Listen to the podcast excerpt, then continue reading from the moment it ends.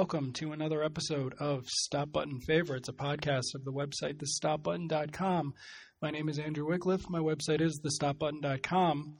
Stop Button Favorites is a monthly podcast of audio commentaries to certain films that I've written about on the Stop Button that are my favorites, or some of my favorites. This episode for September 20, 2015, is John Ford's The Searchers, which was recommended as a podcast and audio commentary subject by Philip O'Neill. And I'm watching the Warner Brothers um, Warner Home Video Blu ray. And I'll be starting right now.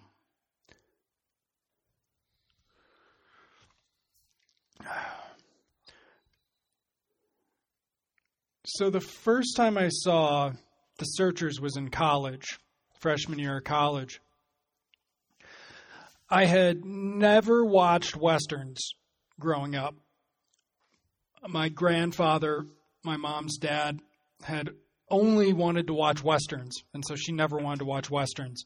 She made some exceptions, though I don't think I think she told me to see Silverado. I don't think she liked Silverado enough to watch it again. And I loved um, Dances with Wolves, Wyatt Earp. Um, I saw. I remember I saw Bad Girls. I was in that same uh, Wyatt Earp era resurgence of the Western. Didn't like Bad Girls. So when I started watching AMC after high school, I started seeing Westerns, but it was stuff like um, Oxbow Incident and Jimmy Stewart Universal Westerns. Um, it was not John Wayne Westerns because um, I also didn't grow up watching John Wayne movies, and I, I had a certain opinion of him that um, something like The Green Berets, which I tried watching around this time, certainly didn't um, dissuade me from. But The Searchers I watched in film class. I'm going to shut up because look at this shot. So The Searchers is 56. So I'm convinced that John Ford saw and was influenced by Welles just as much as Welles was influenced by him based on um, the, the Henry Fonda John Ford movie from 47. Um, look at the look at her reactions. This is one of so I mean I've you know as much as an undergrad can studied this film for a film class.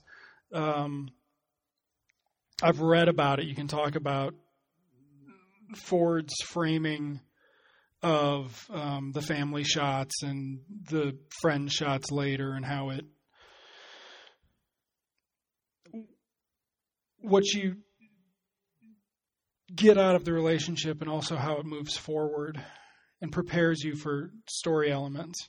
What the Searchers often does, of course, is it prepares you for story elements. It gets you wondering about story elements.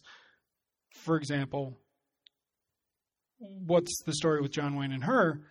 And then it never answers them for you. And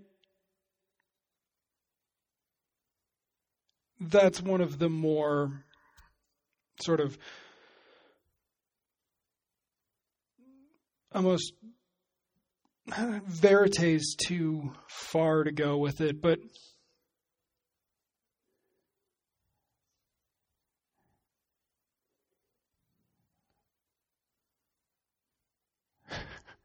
Um, but what I was saying about the um, what is the name of the movie from 40 The Fugitive, um, where Henry Fonda is on the run in um, Mexico. It's very much sort of um, Citizen Kane, Amberson's Welles influences, and of course Welles was a big Ford fan in the 30s.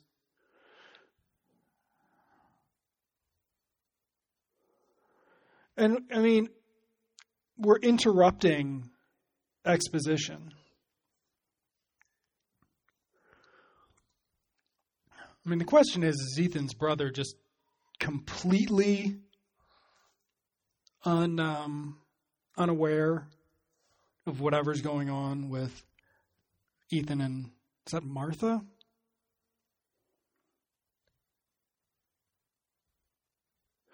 Um, inappropriate flirtation is a, a good standard of westerns.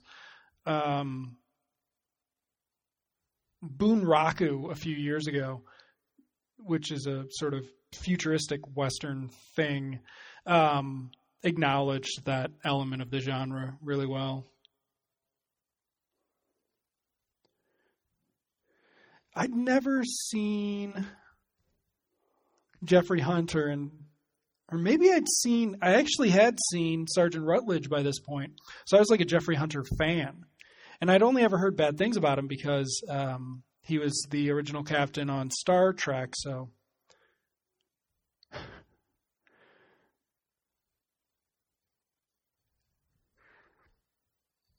such a jerk. My film professor was I'm not sure if he was convinced, but he thought that um, Jeffrey Hunter's parentage should be questioned somehow. Like, was he? And the problem with it is, is that nothing sensational. I mean, I'm sure there is a, a something questionable about it, but Ethan as a character, it doesn't work if he's secretly Ethan's son. It just doesn't work with the character. Uh, and so they're not, and it doesn't work with the movie and what they're doing because that could be just such an amazing movie. The un, you know, claimed half breed son um, hunting his niece, and so. Uh,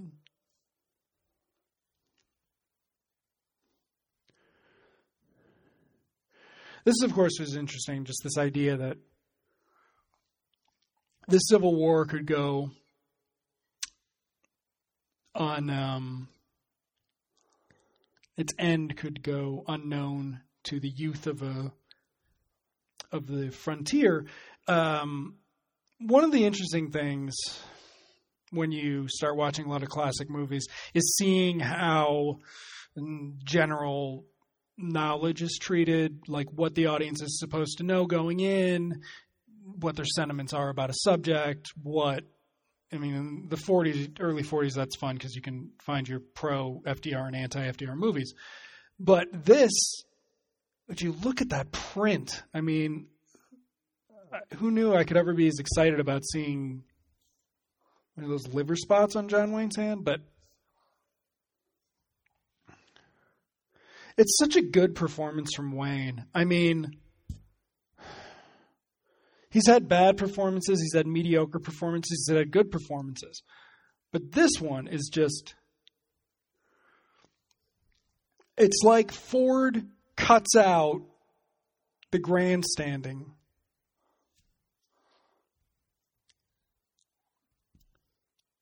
Yeah, it is Martha.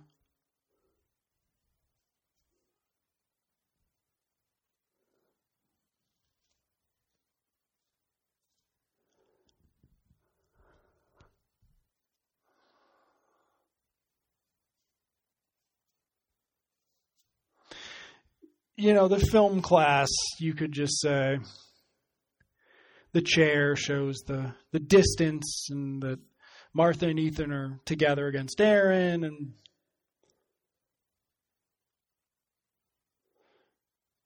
So now here we have our implication that Ethan's a criminal. And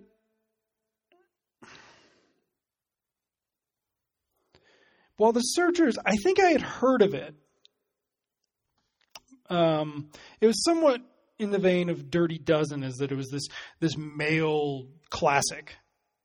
Oh, there are John Wayne's small feet that um, I remember in the '90s. Um, I think some shock jock made a joke about it, and some people got upset. Other people thought it was quite funny how small his feet were.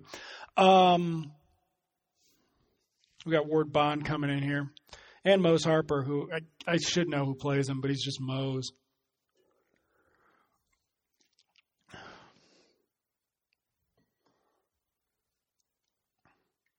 But one of the things is that we're almost 10 minutes into the movie and we have no idea what's going to make it.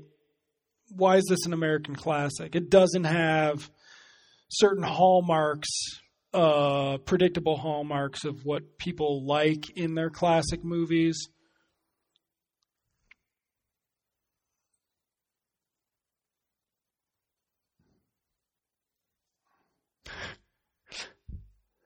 And again, here here we have some of those shots where we see how the friends and family function and what their relationships are in. Uh, then we got the rocking chair um, in relation to one another, and this is one of those. I mean, big scenes like this are wonderful to watch um, and analyze and see how things are going on, but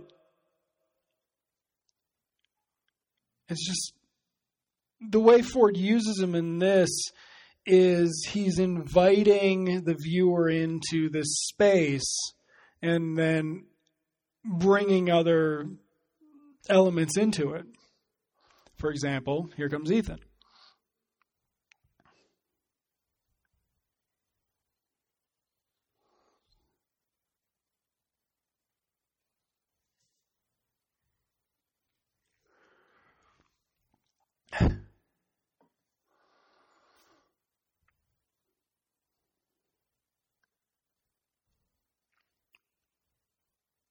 Ward Bond I had heard of because in Leonard Maltin's review of Bride, Bride of Frankenstein, he says, Look fast for Ward Bond as a policeman. And Ward Bond is in the riot scene. And there was an exclamation point in parentheses, I believe, behind Ward Bond's name. And Maltin only ever used that when it was like a weird casting choice. So I never could understand once I started seeing old movies, um, more old movies, Oh, I love that cut. Um,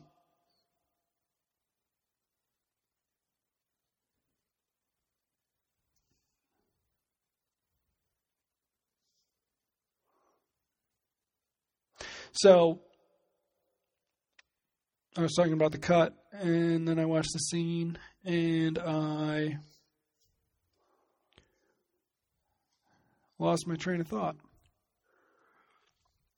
Here we have that crime element coming back. We still don't know what it's about. But Ward Bond is what I was talking about. And Ward Bond, so once I started seeing movies on AMC, I'd start seeing Ward Bond and things. And he was in a lot because also at the end of, in the late 90s, there was the AFI's top 100 movies. And I think Ward Bond was in the most of them. He was in like 23 of the 100 best, or 13 or something like that. So eventually I learned by sort of broadening my, my scope of classic movies from Universal horror movies and um, MGM and American Hitchcock you know, you, you kind of miss a lot of Warner Brothers in there. Um, and understanding the studio system uh, more and reading about it sort of after high school, you, you get a a different sort of it actually feels like you're discovering these movies um, as though because you are so familiar with. So he knows whatever the secret is. Ward Bond knows whatever the secret is. I just wonder how Ford directed him. God, so good. One of the things I also was going to say is Ford and Max Steiner, especially since it's Max Steiner. I mean, come on, Max Steiner is the guy who created the idea of, uh, or if he didn't create it, he, he he did one of the first sort of wall to wall scores with King Kong, I believe. Now, that shot right there is forever aped, also in Superman. Um, Donner uses that shot in Superman with some adaptation and, and some very beautiful sweeping camera work. But so Ford knew this sort of technicolor genre picture was bygone. And so he builds that nostalgia in to expectation.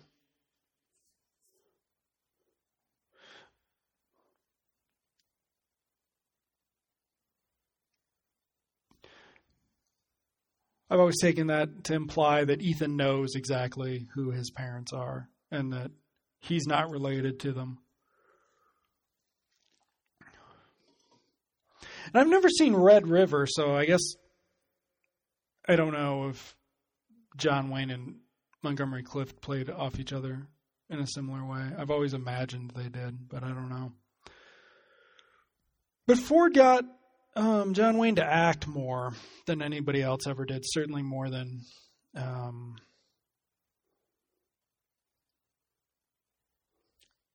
trying to think Hawks ever did. Um, just because Ford cared about performances on an individual basis more than Hawks did. You can see that.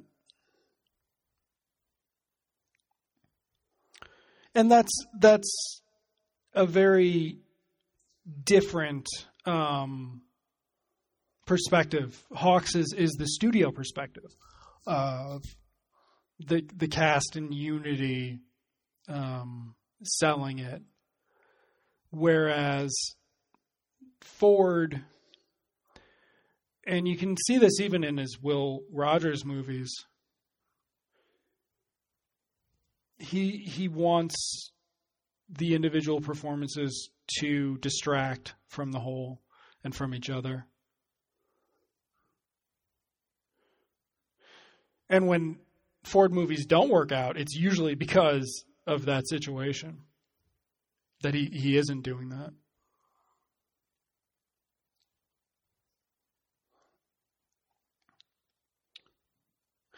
My film professor also said when we were talking about John Huston versus John Ford that because I, I think I, I just was telling him what I'd seen, and I'd just seen Heaven Knows Mr. Allison, which I believe is John Ford.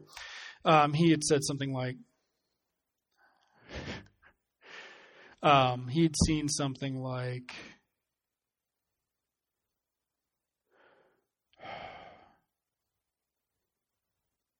so I mean, there you get your very melodramatic strings.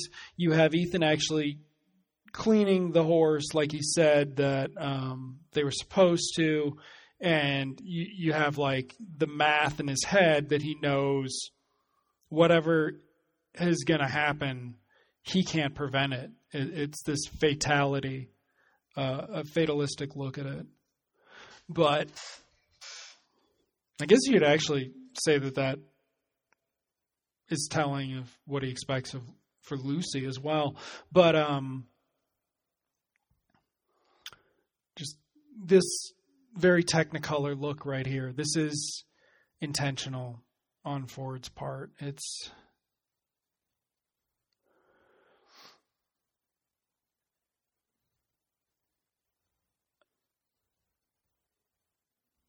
this is just such a weird I mean, here we have them without. It's not Lucy. Sorry. Um, it's this sequence plays. This gives you the most look at the family without Ethan and what he has to do with it.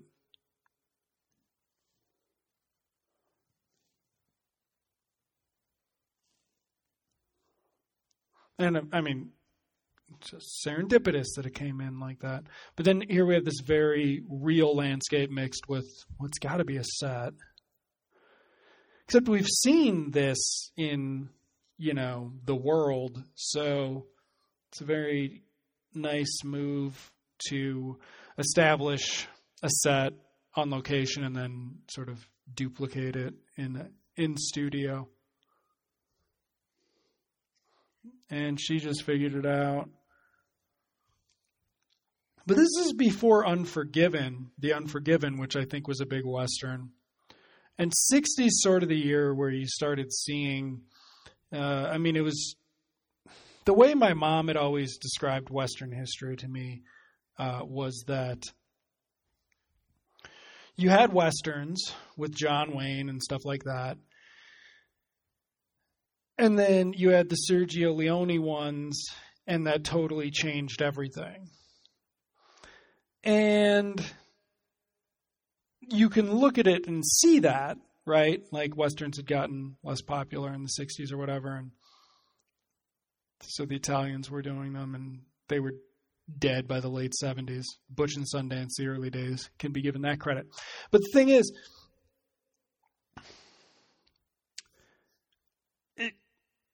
they're two different things. The sort of Western is action movie. Um, replaced Western as drama, Western as comedy. And there were even Western comedies, but they certainly did have some of that um, action vibe in it. But Western as drama, that didn't happen for a while. Um, again.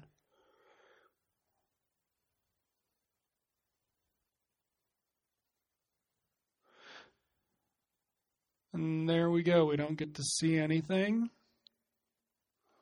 Even though it's an obvious influence on Star Star Wars and uh, the farm.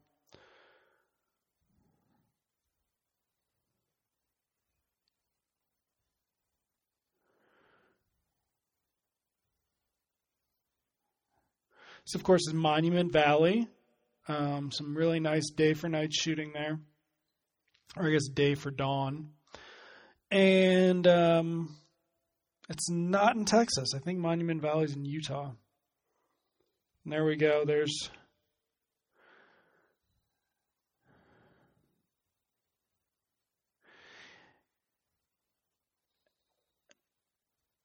so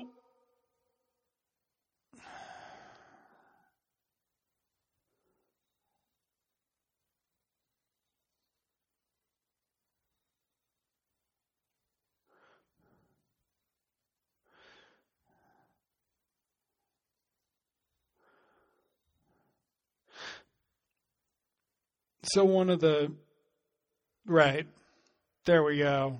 Never would have had this shot, you know, the 30s or 40s. Um, but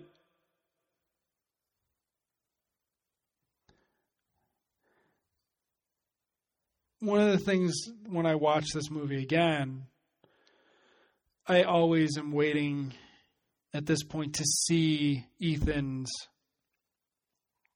reaction to Martin at this point. Martin, of course, is a masculine version of Martha. Um,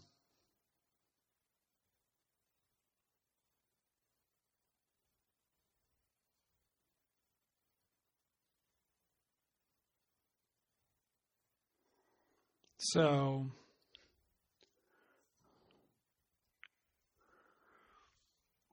Is it Debbie?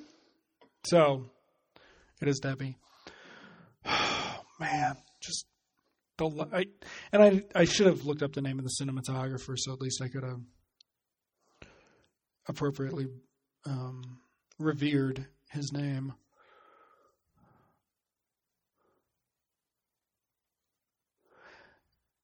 The other thing is about old westerns is there are a lot of if not funeral songs, church scenes. There is a lot of singing in old westerns.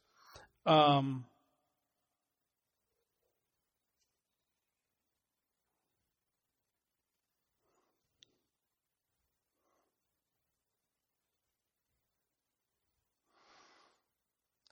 So I think this one has actually been in another um, Western I've seen. So now, just like I said, film class observation, you have Martin and Laurie uh, one way, and then they flip them for the next shot, drawing the attention to them, even though they're part in the whole.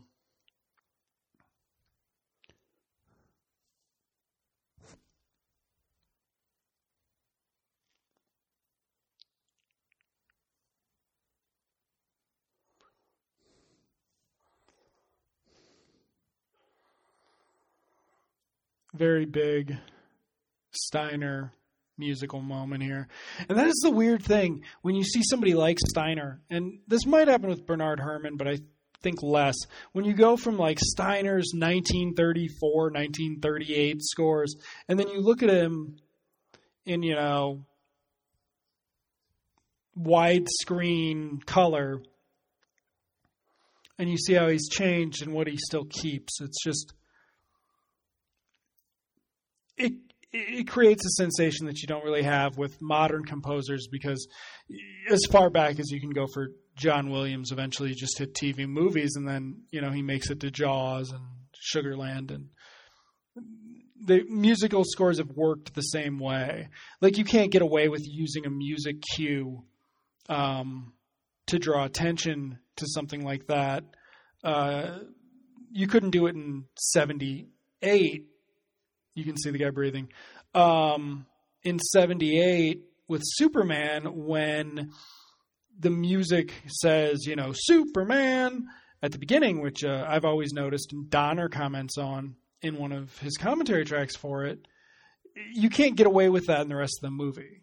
Um, it's too campy. Look at that shot. Oh, man.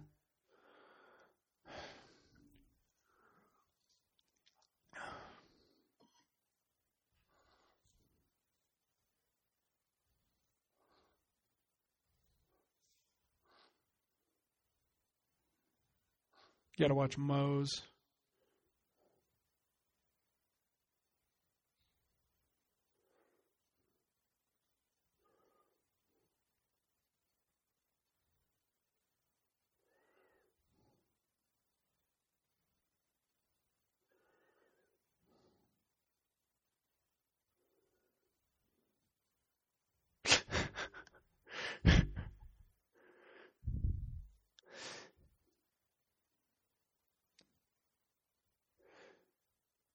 I'd kind of have loved to see Star Wars with where Han Solo treated Luke like um, Ethan treats Martin.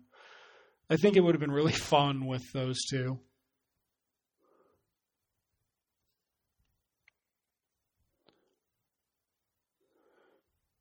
And just to show my fairness, that was a bad cut.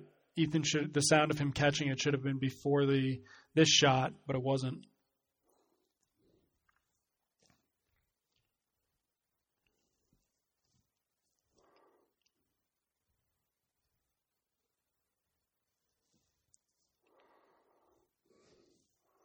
And here's our hills like white elephants.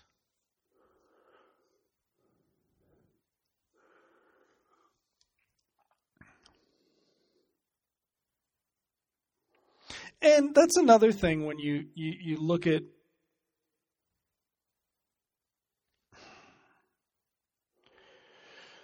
older movies is they're not in a vacuum, right? Just because they were censored doesn't mean they're in a vacuum of the material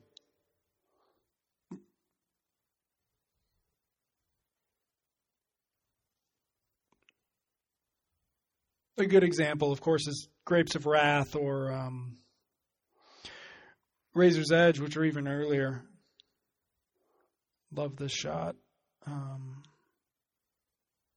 I've already told the anecdote about how there's like a swamp in World of Warcraft that looks like this. And I, I, I used to have a 27 inch iMac, and it was like the most impressive thing I eh, to see. Just it was really cool. Now we're on set.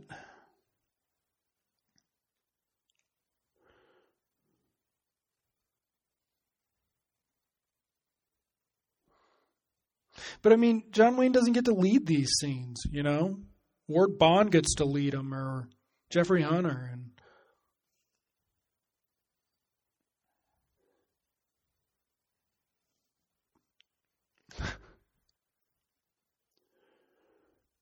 John Wayne's background here.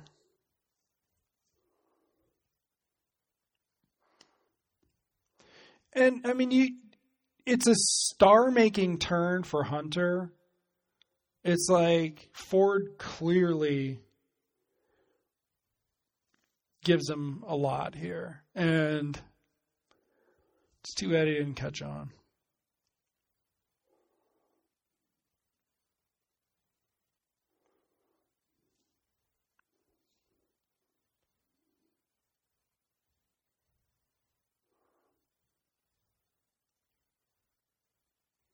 Because, I mean, you know, Hunter's the classic sympathetic hero in this movie. And. Uh,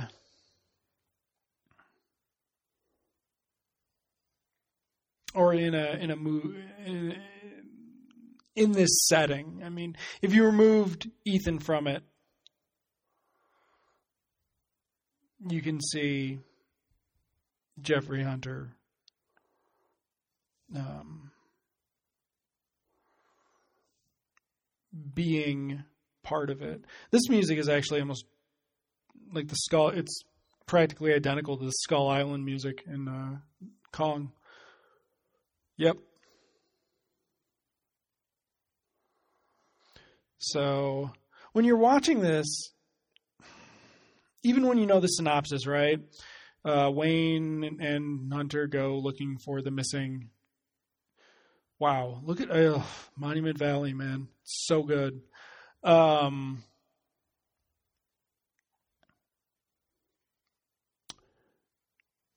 this is still following through on that premise, right? We're a third of the way through the movie, and the present action is three or four days now.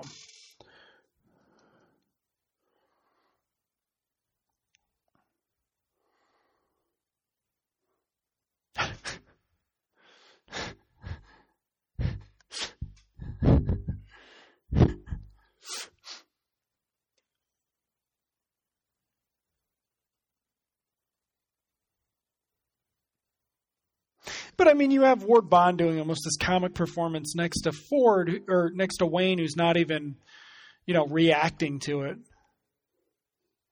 Got a little bit of sped up film there.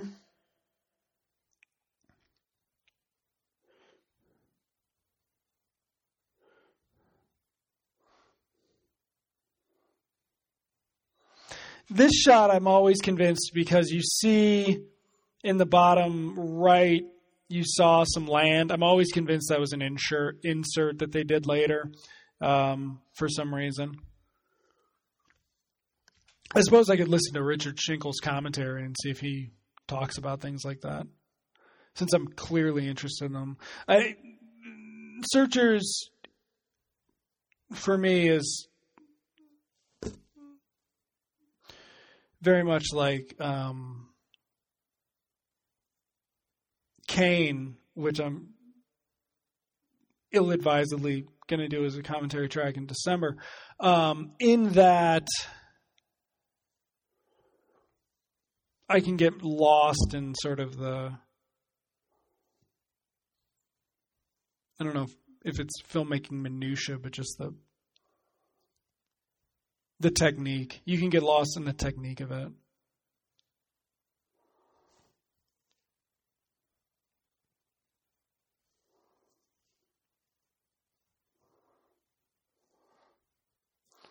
But I mean, getting away with that moment of sincerity from Bond so quick. Very good.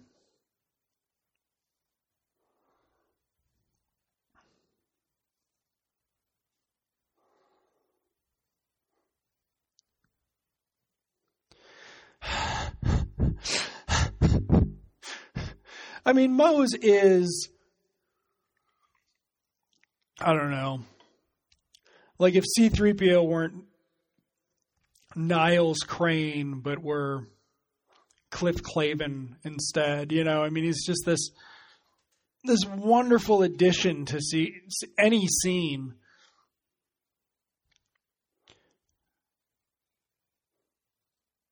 Sort of as a humor release, but also sort of without ever leaving the intense melancholy of it.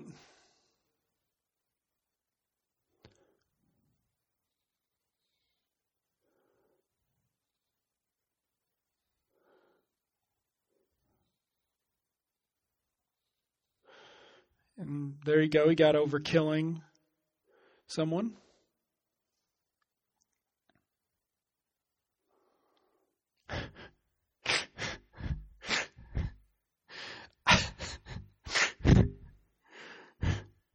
I mean, it's it's Ford has established that it is a very serious film and that is a very serious action sequence.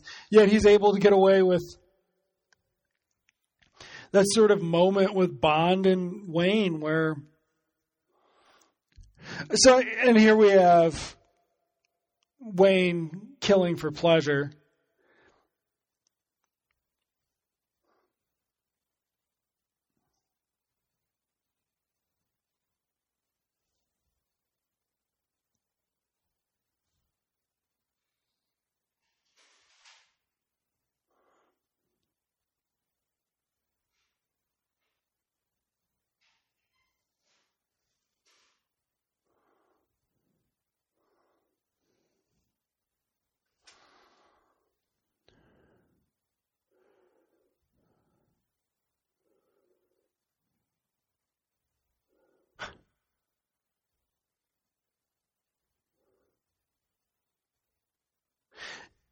Fifty six. I'm just trying to think.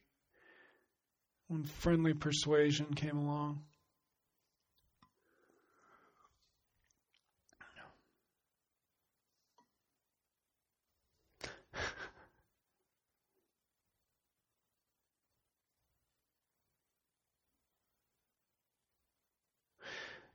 Is that Harry Carey Jr.? If so, he played a very similar part in Rio Grande, a Rio Grande, um, which I hate. I loathe that movie. Um, I just watched it, and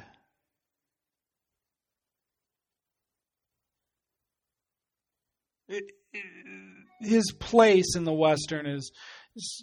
I don't know if I'd go so far as to say it's a not a genre standard, but the younger men learning, you know, coming into their own certainly became to be a standard in the Western starting in,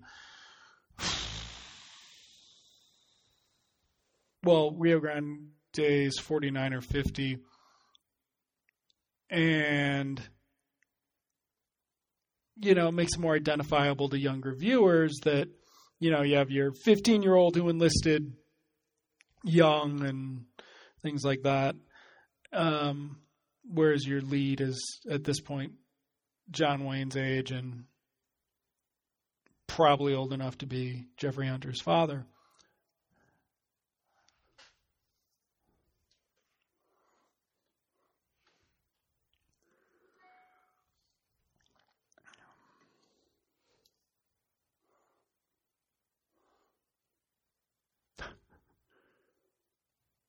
What's so frustrating about John Wayne is that he'll give a performance like this and then he'll give a really crappy one. I don't know, McQ, right? Like, I don't just something absurdly crappy. And there's just no. He's not some actor who does crappy movies and turns in a good performance, right? It's almost like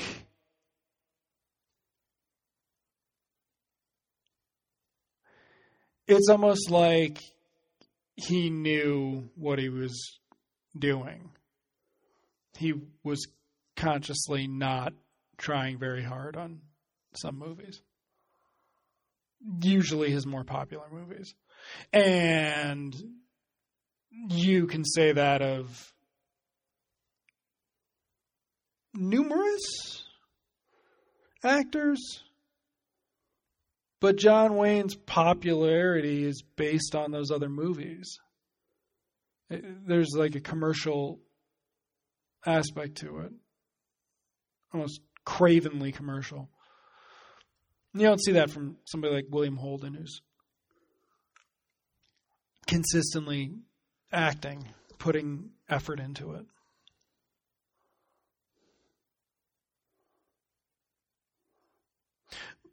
But, you know, take John Wayne or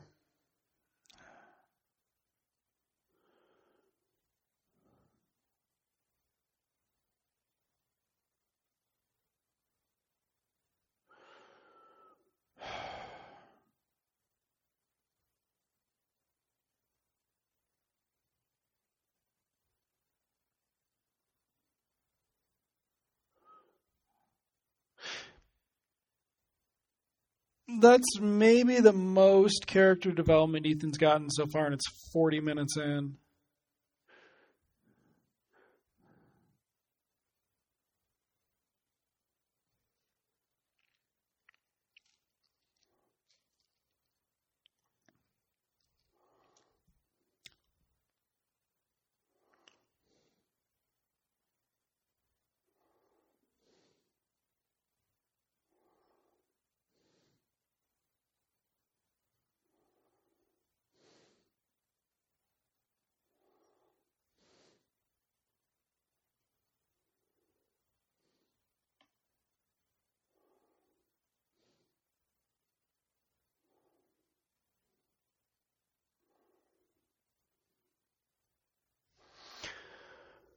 Um,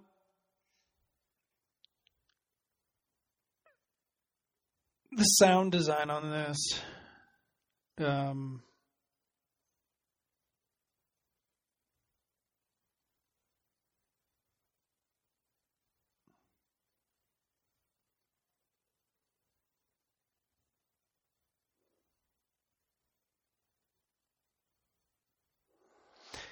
historical inaccuracies, et cetera, aside, and probably not. I mean, when you think about German, Russian war crimes and so on, um, Japanese,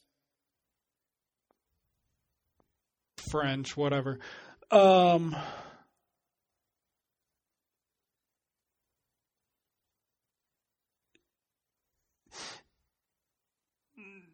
not sort of acknowledging. I mean, it's. Sorry. Damn, that was good. Look at how good that is. Oh. And they actually, you know, put Jeffrey Hunter in a hole to make John Wayne so much taller than him or taller than him at all. So good.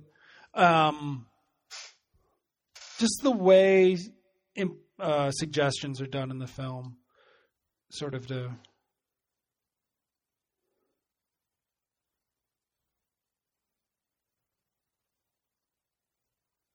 keep it clean requires inventiveness that a nuance that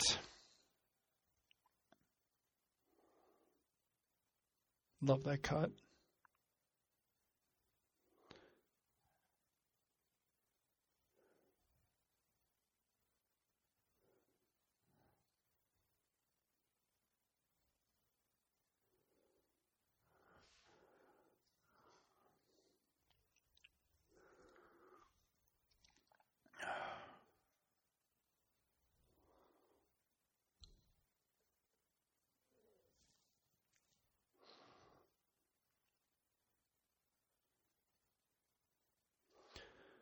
I'm just watching, sorry.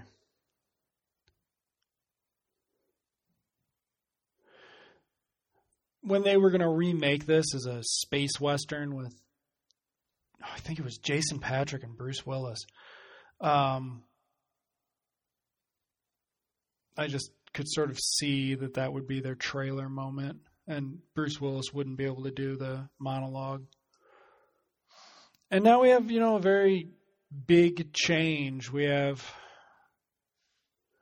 a return to the opening shot, but it's brighter It's a different family, and we see the Jorgensen's pipe, so we know it's him.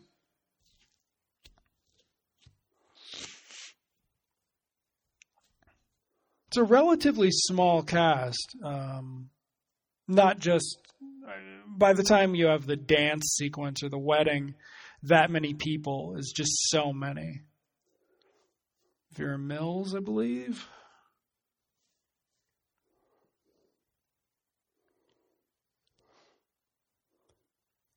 So now they've been looking for a year, I believe.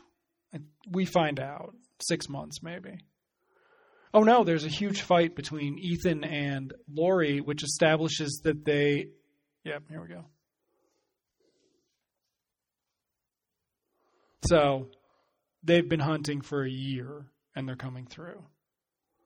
So it's further on even from the snows. Like this isn't like they gave up in the snow. This is what happened after that. But I was just going to say we're 45 minutes in and we're just finding out that there's this you know, subplot in the ground situation that they're courting where they ought to be.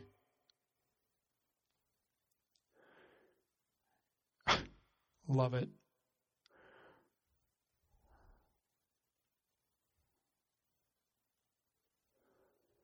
There's a certain worldliness, even in his aloofness to Hunter at this point.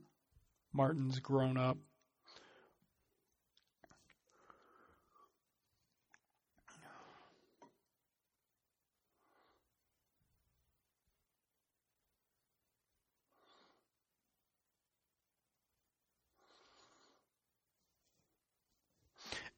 Okay, the bath scene. I love the bath scene.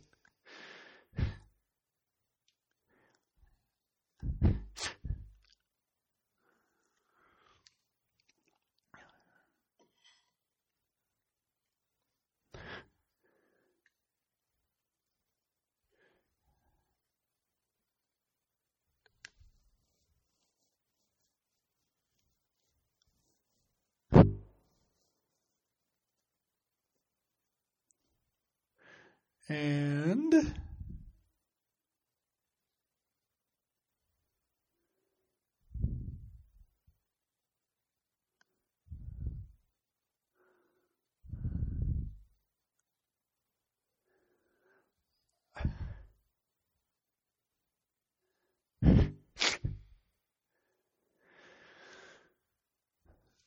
So now, two minutes later, we're catching up.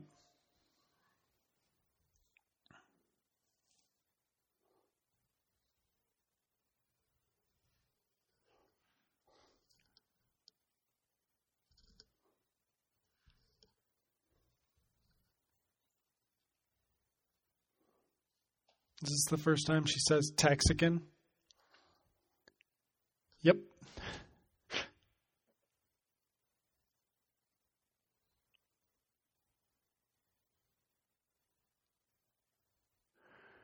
That must have just played so well in Texas in 56. They must just have felt so good about themselves.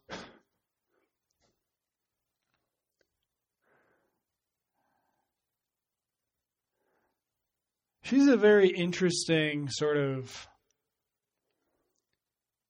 not foil. Uh, Lars is a Lars is a dip, right? Lars is a big-hearted moron. She's smart, right? So she and Ethan bond and sort of look at Lars like a pet. But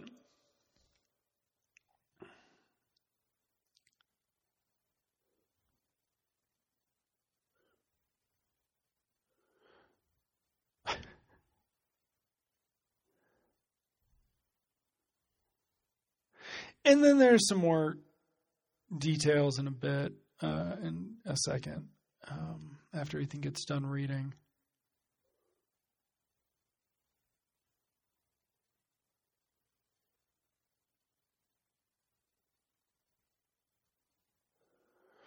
That light reflecting in uh, Lars's glasses has got to be um, the lighting. It can't be that because I mean the only in scene lighting is that lamp on the table. I wonder if it's on the Easter eggs. Ditto on her um, sort of what you, the thing in her hair, barrette.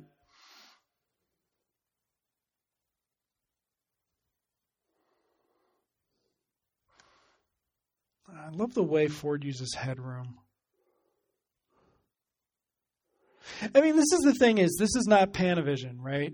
This the Searchers is a perfect example of why a um, 185 or 177 can be uh, an ideal um, aspect ratio for a widescreen uh, experience.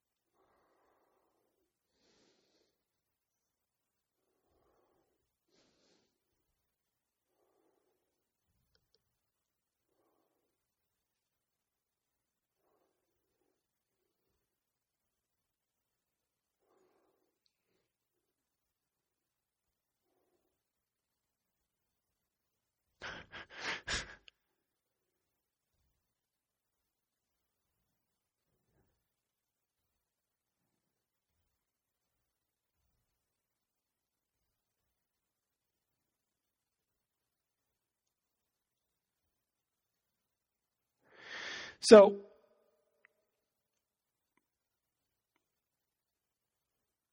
the my film professor always wanted to know what Ethan was going to tell Martin there. To the point, I think he he like was wondering if it was in the book. But and now we have a nice romantic comedy moment, and of course Ford never really did a lot of romantic comedy. Um, but I always thought Ethan was just going to tell um, Martin that he was proud of him. I mean, it just seemed. I mean, Martin, uh, Ethan had just set him up with like a good life, and he was going to sort of let him loose. Wow. Here we go. And there you go, right? They've known each other that long. She wasn't just some sympathetic character at the funeral uh, 35 minutes ago. We're 52 minutes in, and we find out that they've been, you know, betrothed for 20 years.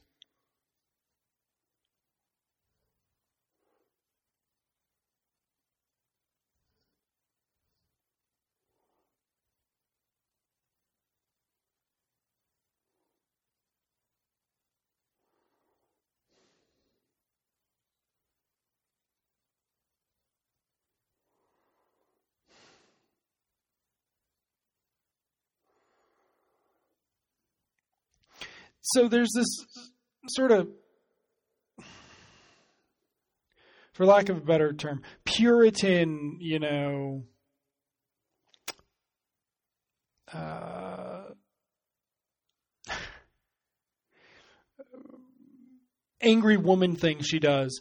And Miles exaggerates it.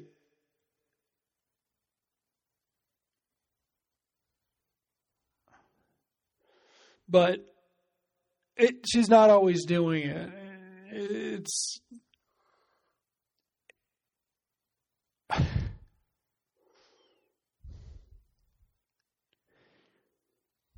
there's your yep.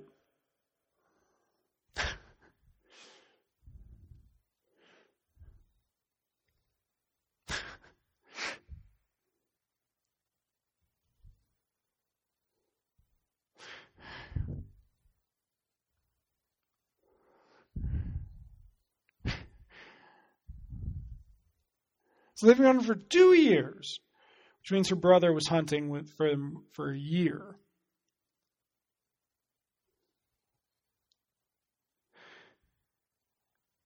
That's not technically a jump cut, but it, it is a jump cut. Like she walked away and then came in at the same at a reverse of the angle.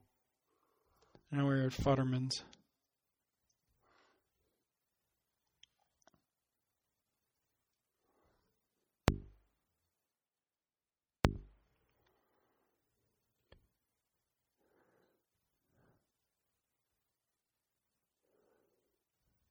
We don't get to see them meet up again. See, this is the stuff I love in this movie is they're together again.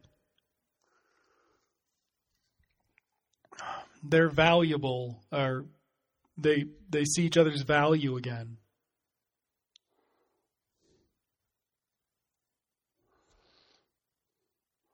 So we're 55 minutes in. We're not quite halfway out.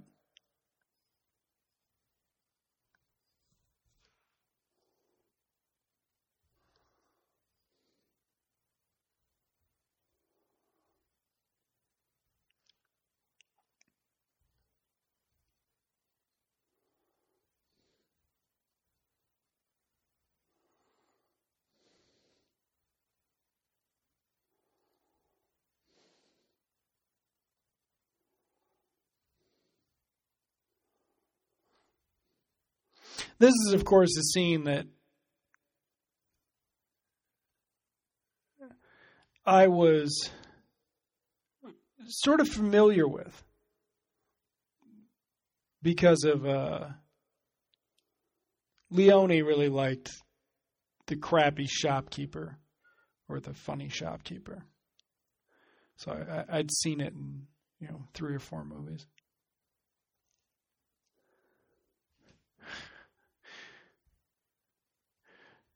So now we're getting a look at their relationship as it's changed. This is the first time we've really seen them together outside of a dramatic scene, uh, melodramatic scene. Um, sort of the bickering. I mean, it's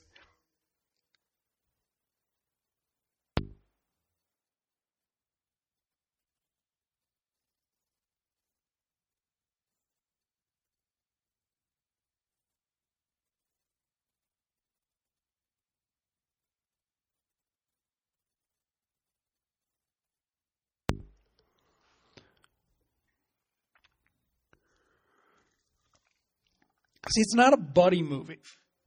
And that's if Butch and Butch Cassidy and Sundance Kid created the sort of buddy movie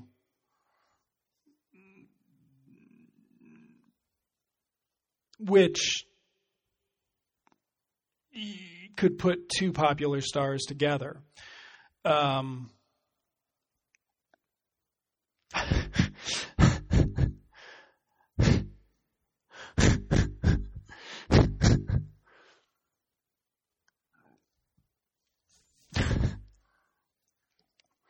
Ford did get good.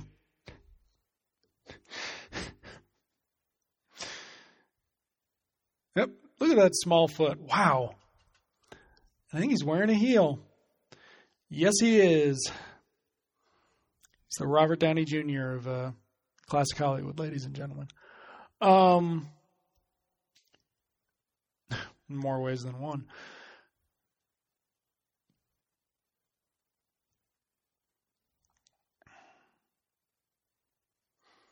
And this is just also, um, I don't think I finished this thought earlier.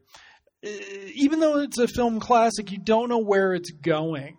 Um, the plot outline that you're given doesn't prepare you for scenes like this.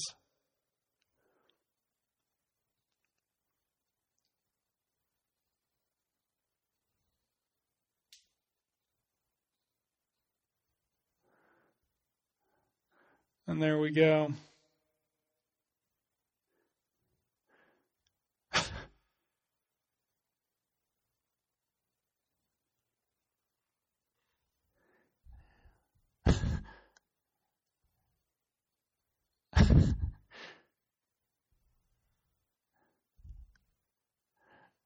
And he's just going to go to sleep with the body over there.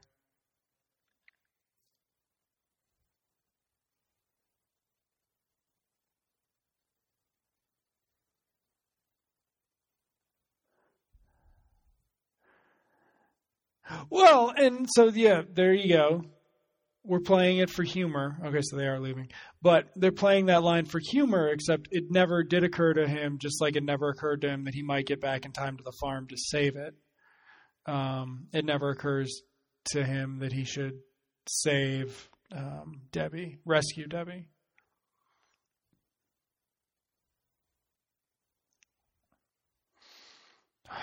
Charlie. And he's going to sing.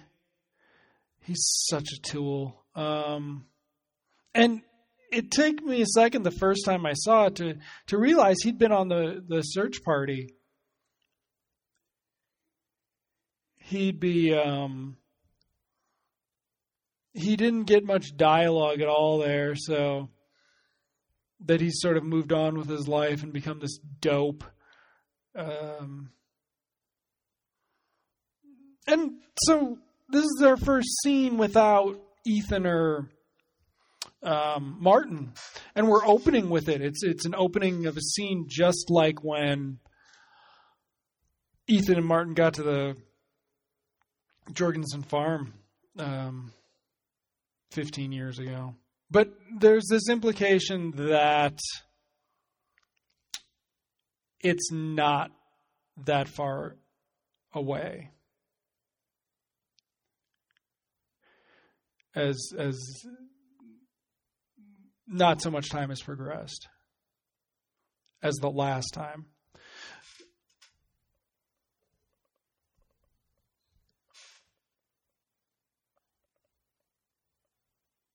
The late Mr. Futterman.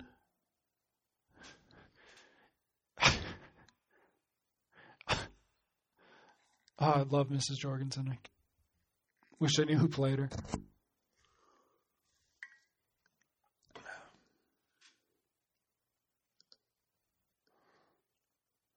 And this is, you know, the movie's half over. This would be the first time I'd say that it has an element of sort of epical. When you think of something being a beloved classic, this sequence is the one that stands out. Um, it's accessible. It's adorable. Yeah.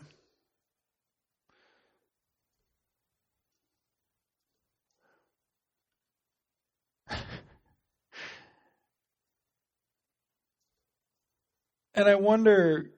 I mean, again, this would be something to to read the Shink, uh, Shink listen to the Shink Richard Schinkel um, commentary on because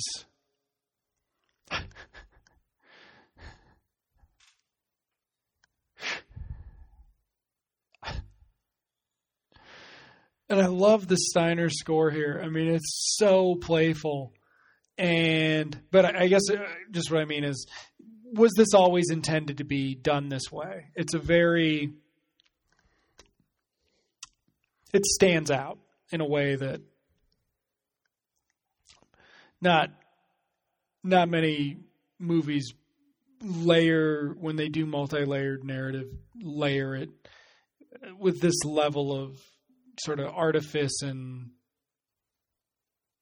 we've just gone from it being in the imagination of the Jorgensens listening to the letter to what actually occurred.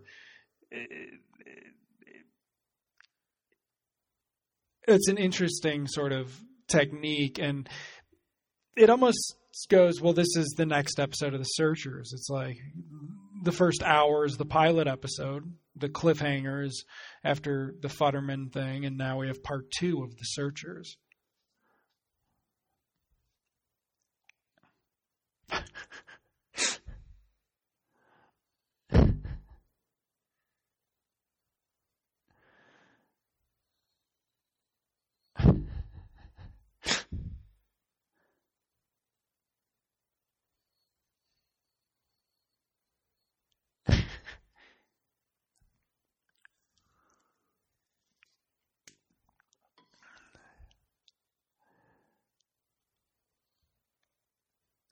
So now we have situation comedy. and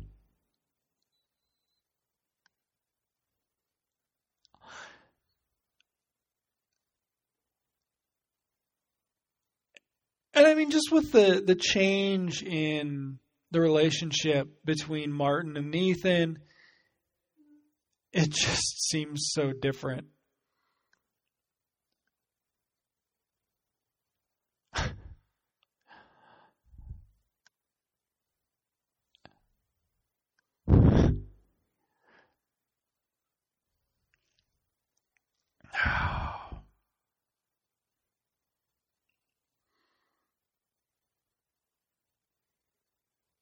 So there you have Ma Jorgensen with all that sympathy, and Charlie just a total jackass. So.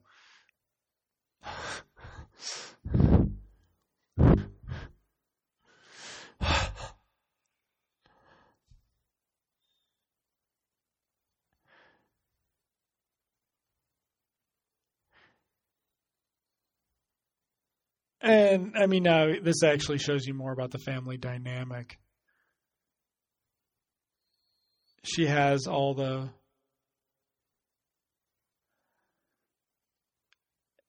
empathy, but it's questionable whether or not she wants Laurie to read it for Laurie or sort of to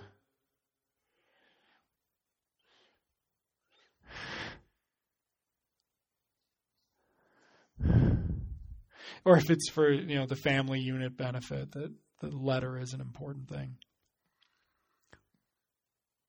But now and then we just we return we go back into the frame. And the Mrs. Polly that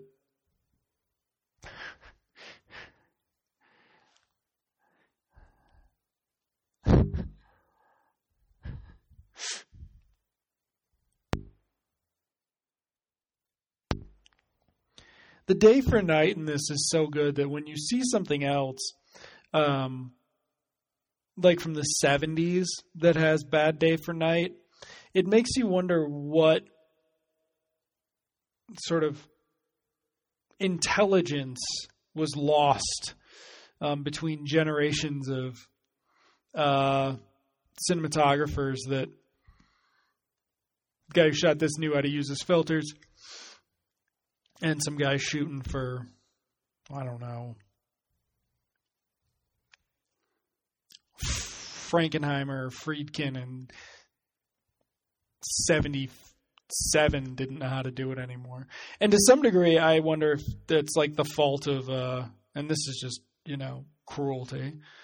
Um, well, I mean, and it's it's it's Ethan mocking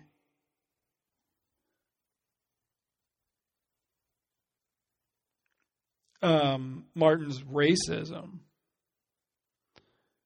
that Martin didn't know he had. Um, but what I was going to say about the what was I going to say about the photography?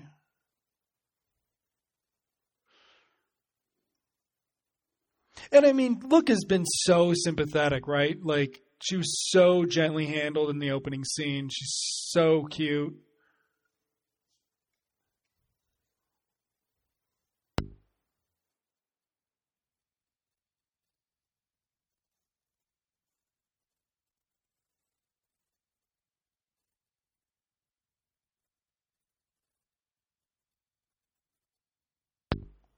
And there we have the water with the same exact um, level of daylight uh, that it, it, previously had. But I was going to say that Deliverance had a, a, very artificial day for night, um, stylized. And even when people weren't trying to do it stylized, it's almost like they just didn't care about it anymore.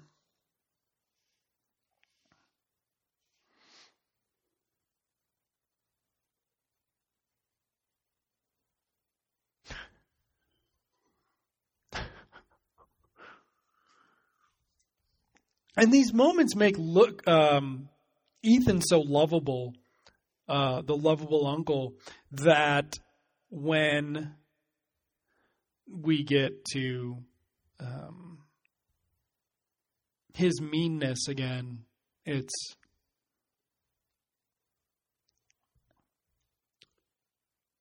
sort of disturbing. Uh, it's a way to reset the audience's sort of sympathy level, empathy level. And it also lends to the sort of part two aspect of it. And the the way we um, the narrative's broken up um, and the summary to scene makes this sequence feel a lot longer than it is. And in sort of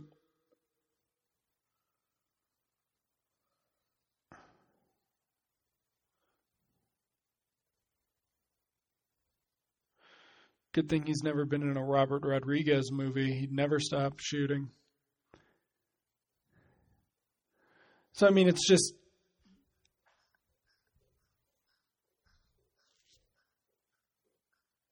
So much hatred. And lovable Uncle Ethan becomes very different. And so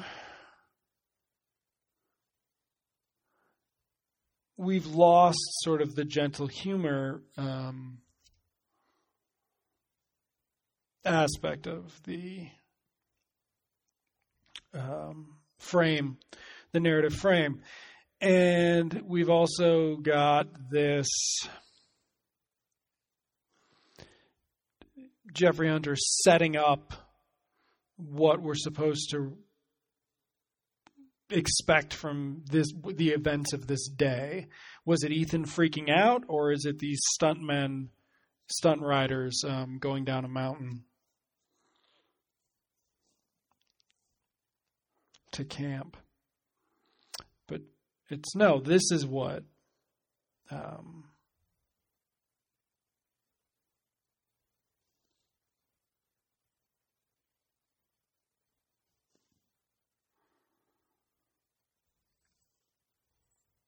this troubling discovery was the thing that screwed up Marty's day. And then it's just this kick in the ass right here that looks dead.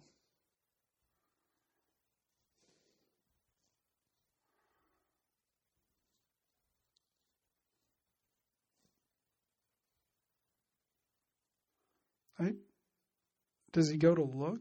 No.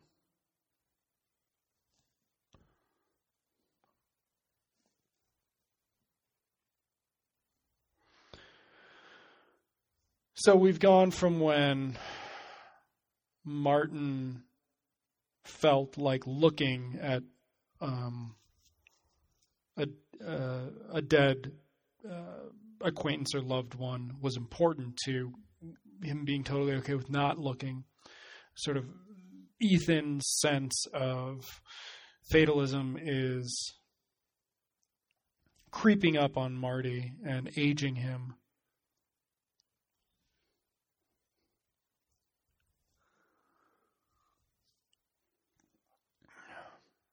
And we also have the grand scale now. I mean, look at this. We've got um, more soldiers per more people per shot than have been in the movie to this point.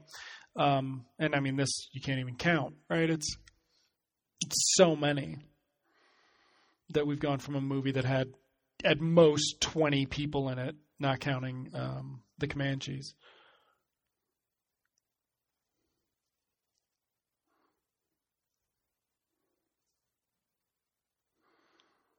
And one thing I remember talking to to other film enthusiasts about with this film who did not like uh, one friend of mine, Pete, referred to this as the movie where um, John Ford realized he was full of shit. Uh, which I don't agree with, actually, because um, there's a certain sort of it not entirely, right? Like, yes, Ford had really um, crappy characterizations and sort of um,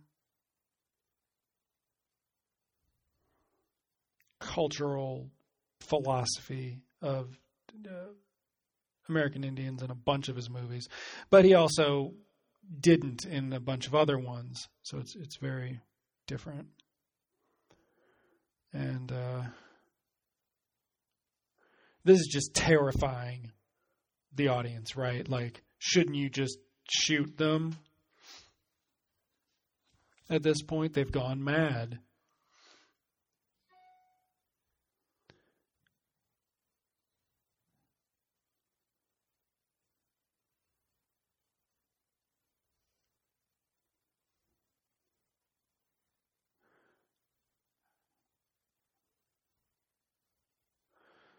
So we've got all there. It's interesting how the film deals with this sort of racism because I think Mrs. Jorgensen says that we need to stop, uh, that Martin needs to stop Ethan or something, or maybe the inverse. I mean, so there's no talking about it. There's no.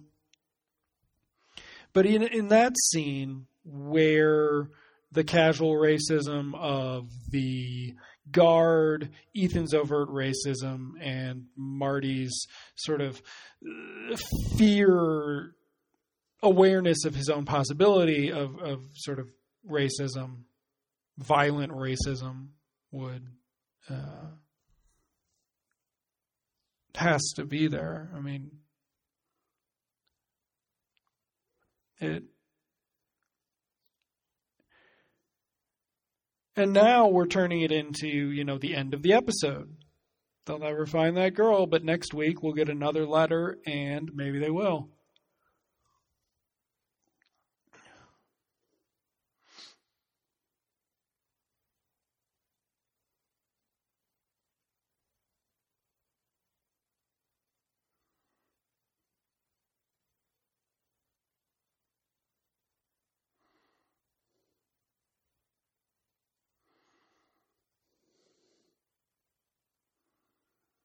Oh. Such a moron. He's like a he's a sleazeball mo- he's a harmless sleazeball moron. There aren't very many of those.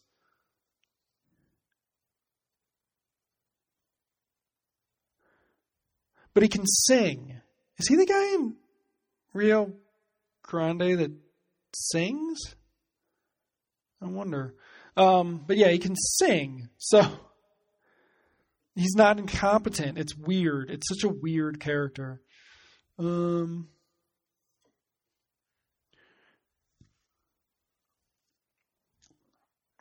and how do we know we're in Mexico? Well, there are sombreros and a little bit of the music.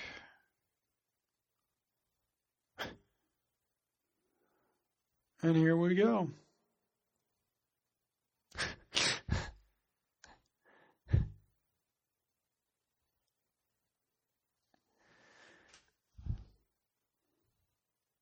So we're this is us seeing them out of the letter frame too. So so Wayne's got gray hair, Mose's got some facial hair, and uh, Jeffrey Hunter just got a uh, heartthrob uh, haircut versus having a haircut more appropriate for if you were 28 playing a teenager.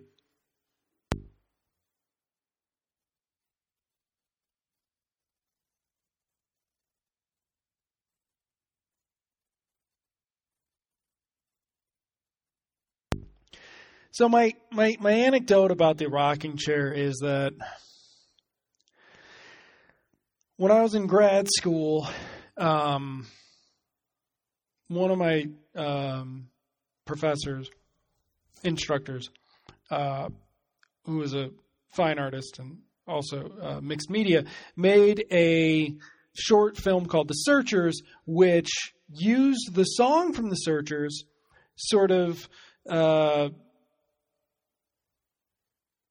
stylized um, with the old time Western sepia thing going on, and it was shots of you know the idea of searchers as people who look for uh, free furniture.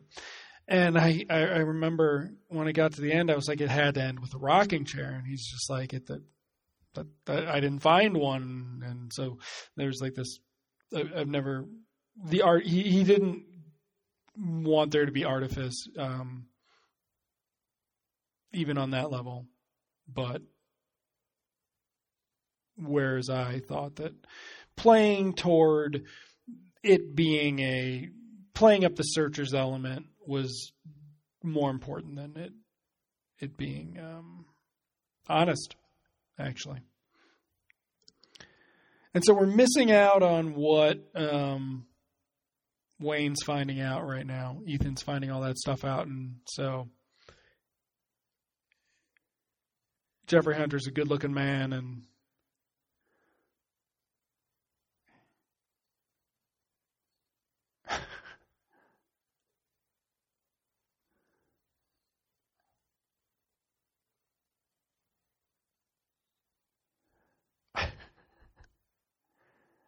Mose.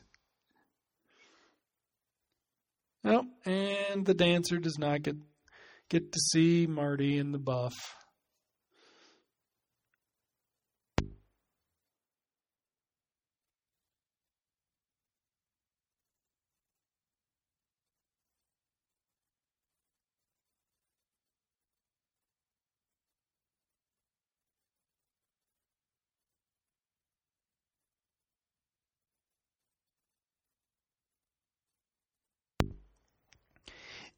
One of the other things about Hollywood westerns. So before I saw The Searchers, I'd probably even seen stuff like Broken Arrow, the one where Jeff Chandler plays a Native American chief. Um, in the desert, of course, because there were lots in the desert. It was really awkward to see one set in sort of the uh, Northeast. Um, and those those films sort of stand out. But the Sergio Leone ones did not have uh, running across an American Indian tribe tribe as a plot point, which most westerns always did. It's like people expected to see them. We got the wind. We got a little bit of wind in the sound here, and the structure of scenes has changed a lot. Um,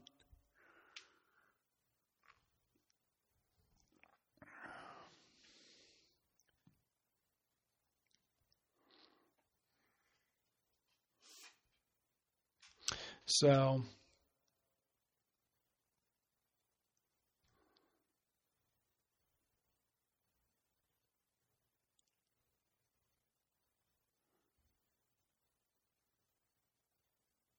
he's vain.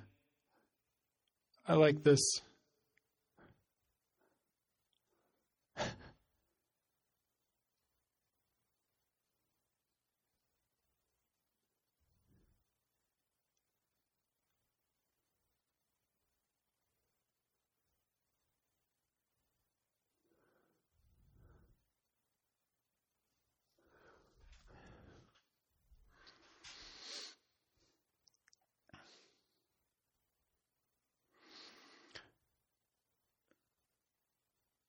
The sort of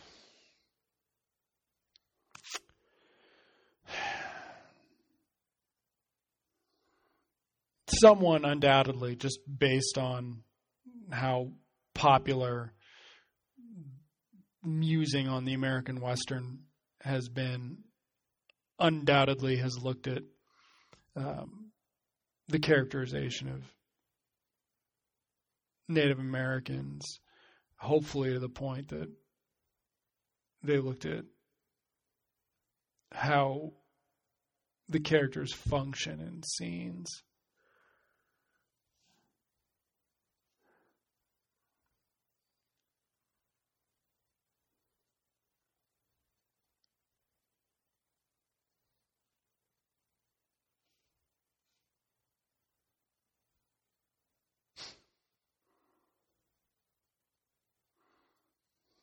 And is it the big reveal? It's the big reveal.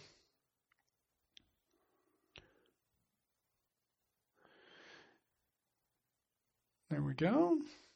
And um is this Natalie Wood's first movie? It's not. No, because wasn't she the kid in um the the Miracle on Thirty Fourth Street, which I need to see again? But I like that Ford had the other wife with her back turned, and he could have done too, right? He could have done uh, waited for the reveal, but he just went with it because now you just get Marty reduced to a different um, type of role, an unsure role, and but given time to um,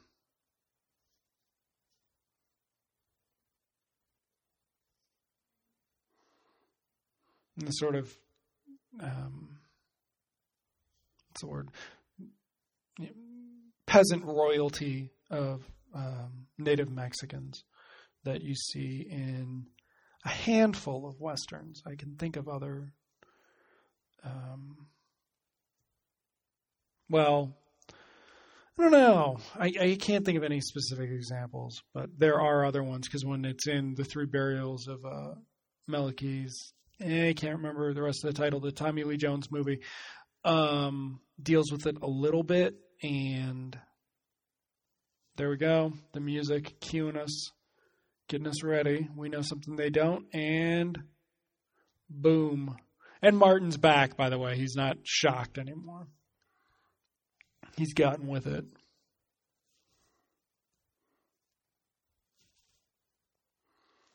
Good thing there was a bridge.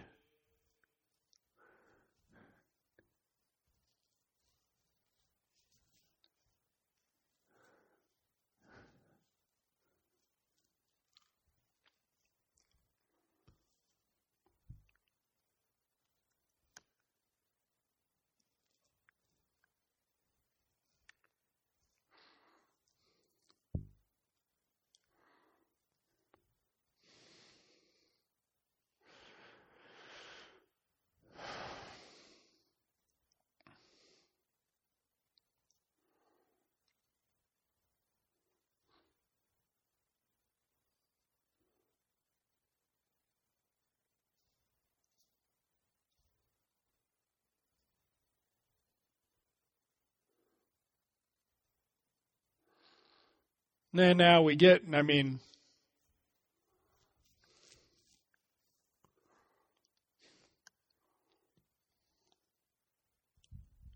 he's not willing to shoot Martin, at least not even not to threaten to shoot him through him.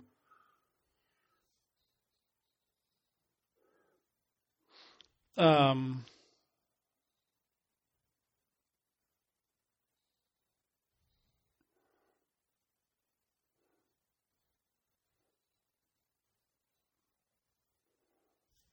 How far? Okay, so we've got 30 minutes left. So.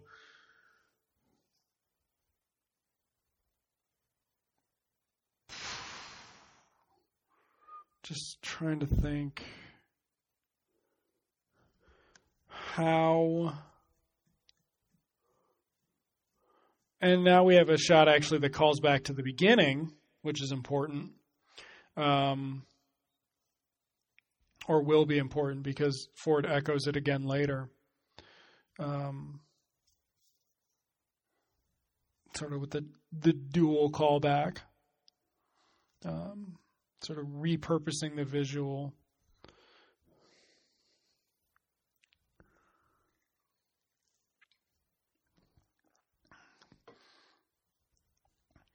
And this isn't this isn't a sweeping, you know, sort of Western. It's Ford sets it in a naturally sweeping location and then doesn't do anything with it. I mean, not doesn't do anything with it. He just that that does its job. Um,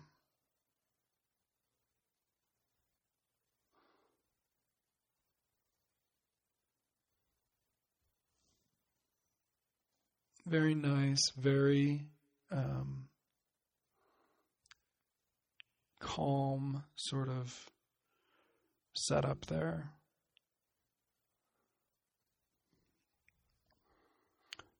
Because yeah, now we're a half hour. So we're a half hour into seeing these two together.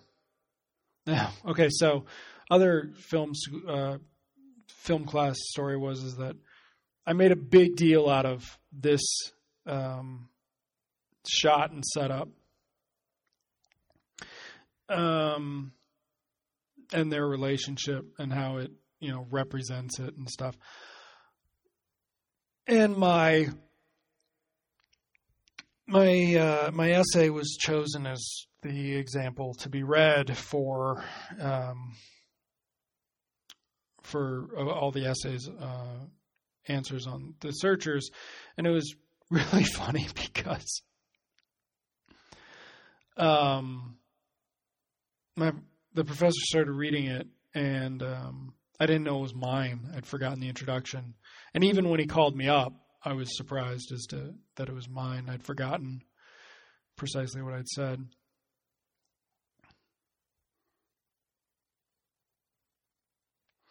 Um, that was, I think, in my second film class because I knew that.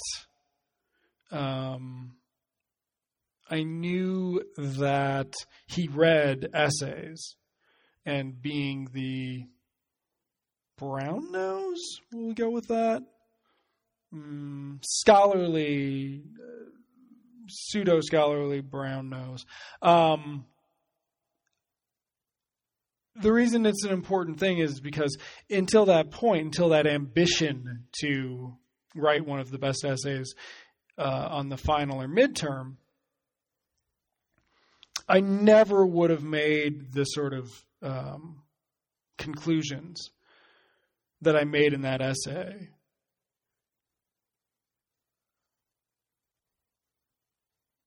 The reuse of the line, stuck by the boulder. Um, and here we go. Now we're into a, if not comic, at least genial uh, sequence. But yeah, the the sort of bold. Um,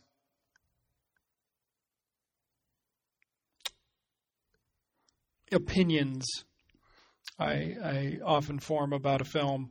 It, it, started with my attempt to be impressive in a in a film class. To fuel my ego, which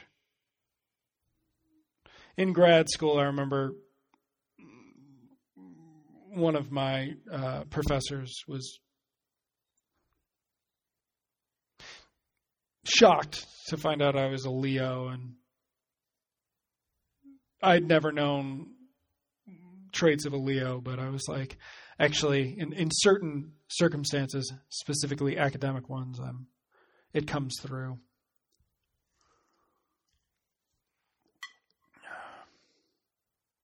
I might even have a copy of that essay. I just don't know where the heck it would be. I, I think I have one box of collected uh, stuff from undergraduate, but it'd be interesting to see it again.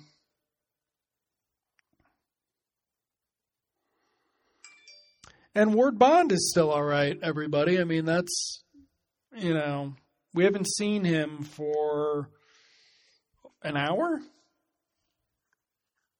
And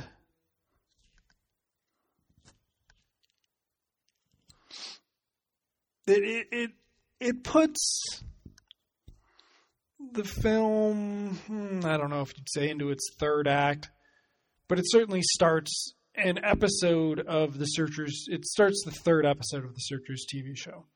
Uh, read of the of the narrative.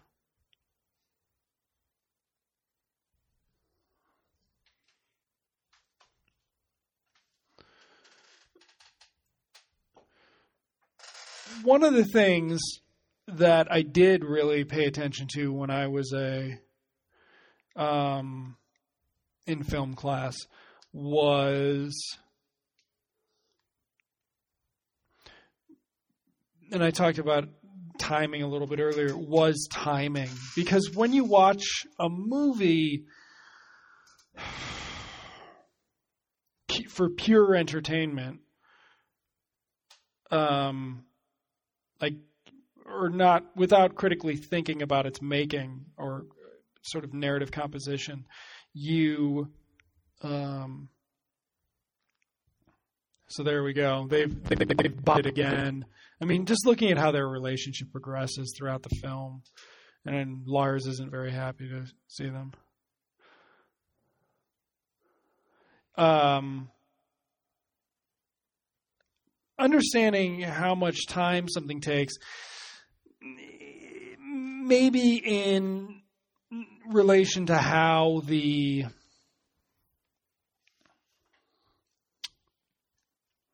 how much of the film it takes up right? So our flashback took up 15 minutes, which is, you know, Ford's got two hours to tell the story. That's a chunk. It's a pretty good chunk. It's an eighth, I think, or 12th, or 10th.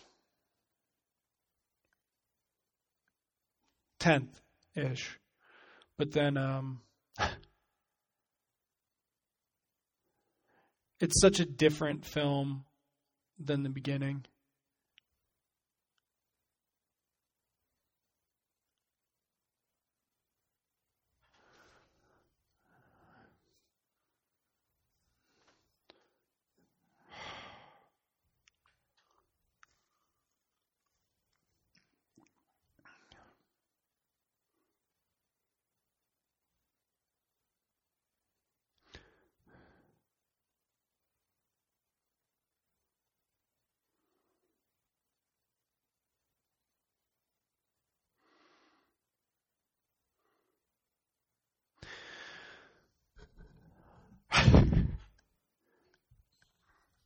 Five years. So that means she put off Charlie for two years, maybe?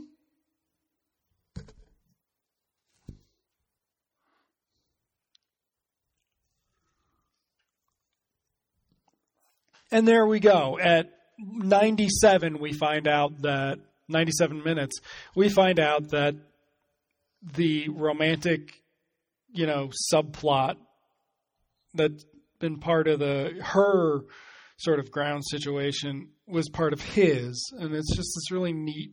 It's the only time that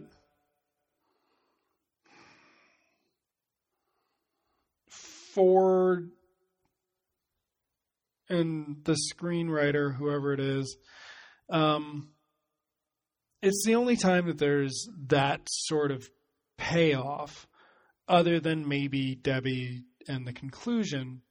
But even the conclusion doesn't um, go as far with it as, say, this scene does, which just ended in a sort of classical face off.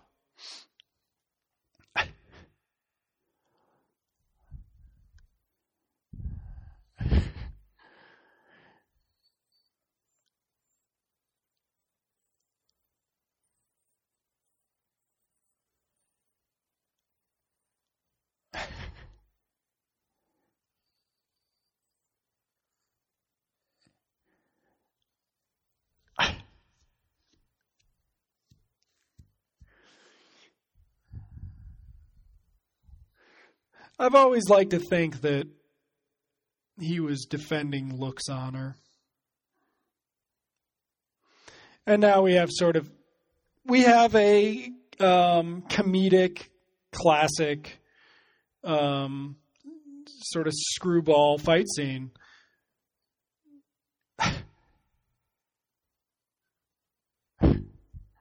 like you can just see that they, you know, could have cut them getting stuck in the door together. And then you have this sort of sensitivity to one another, even though Marty thinks he's a total doof, which he is.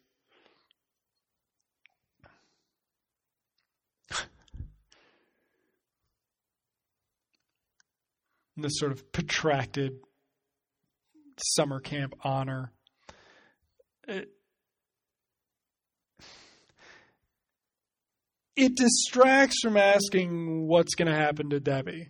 It distracts from asking how serious is a movie where you've got Jeffrey Hunter biting somebody's uh, knee.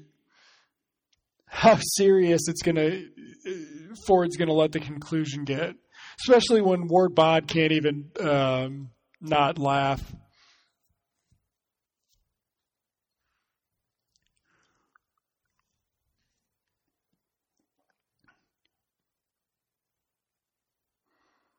Don't like that. Don't like that cut.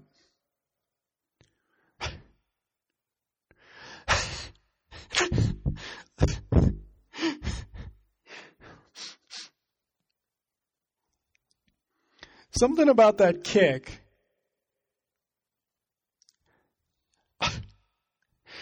Something about the way that Jeffrey Hunter kicks him. Uh, it almost feels like a comedic version of Hombre, um, which has other. Of course, Mrs. Jorgensen's fighting for love, while Lars doesn't know and Laurie's secretly delighted.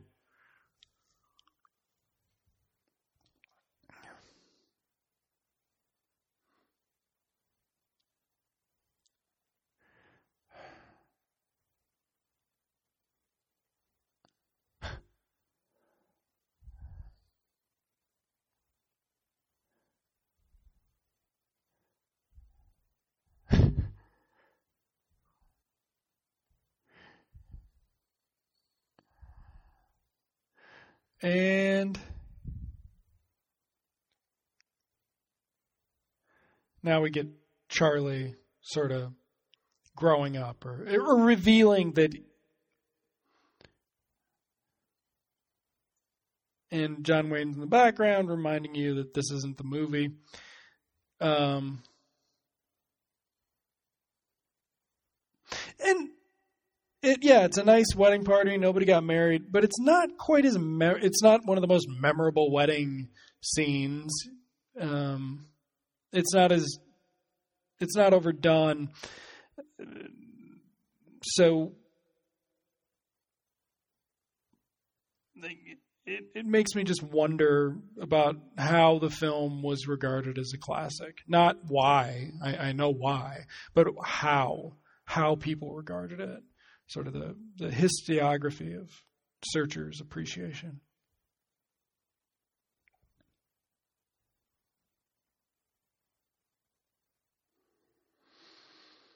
way Ward Bond says demise is the same way that um, Quint says it in um, Jaws. Robert Shaw says it.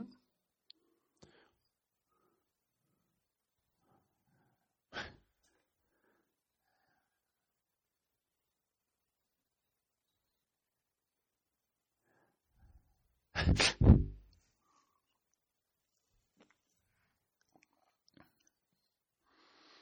here we've got Patrick Wayne in um, just a wonderful cameo. Um, making is this the second? Um, Patrick Wayne, of course, is the lead of People at the Time Forgot. So um, I did a commentary on that a couple months ago, and I wonder if he's the only crossover um, actor so far. I should look, but uh, he's just lovable, and it's this weird and very John Ford Western cavalry. It's like a throwback to the Rio Grande. And I mean, so you've just got Wayne making fun of uh, Wayne making fun of his son playing a Yankee cavalryman in a John Ford movie where at one point John Wayne played a Yankee cavalryman who made who had a son, not played by his son, directed by John Ford, Rio Grande. Uh,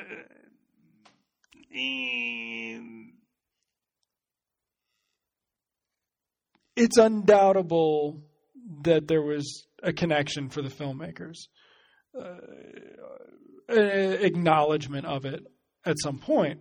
So we get the family back together because Mose is there. And Mose is sort of the center of the new family in the same way that Martha was of the old family. She has to be, he has to be there um, in some way, um, sort of to make the audience feel comfortable. Uh, whereas during the letter reading sequence, it was it was uneasy because of Charlie and just the drama related to the letter itself.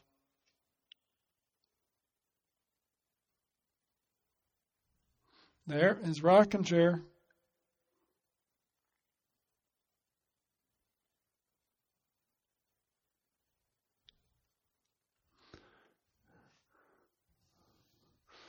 And this is just a great shot.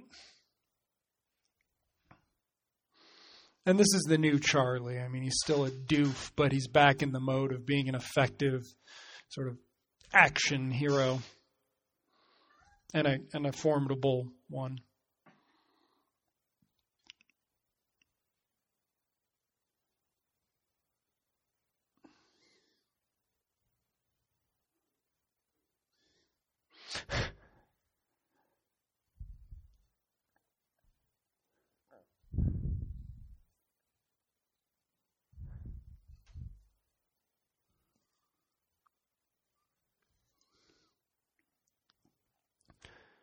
Good thing they're cattle ranchers.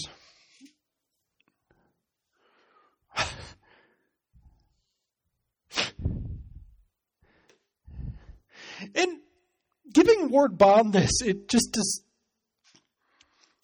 Since he and John Wayne had such a relationship, and and look at the way Ford is directing it. You're supposed to look at Patrick Wayne right now, and you're supposed to figure out that it's Patrick Wayne at some point.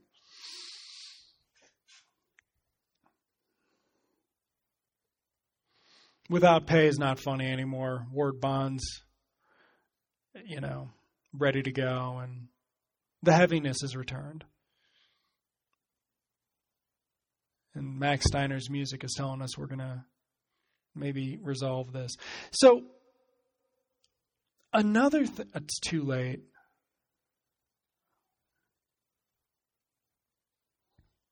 Whoa.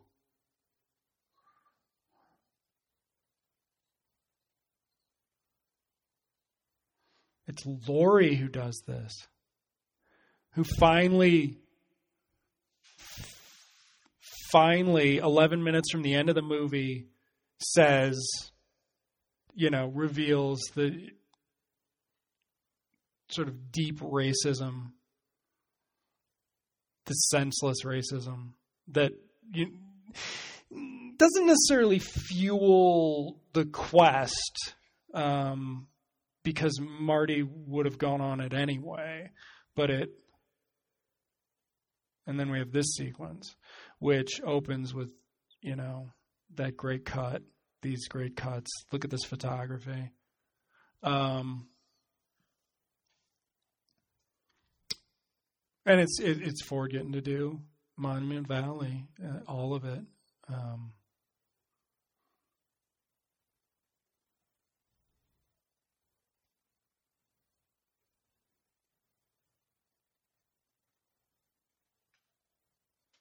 I don't know if I don't know if Ward Bond's ever done or has he I don't know that I've ever seen him in a role where he's playing a young version of the Reverend. He, he tends to, I think I've seen him in villain roles, sort of comic relief roles, supporting roles, but I don't know if I've ever seen him in a supporting role of that nature. Probably have. I just have forgotten.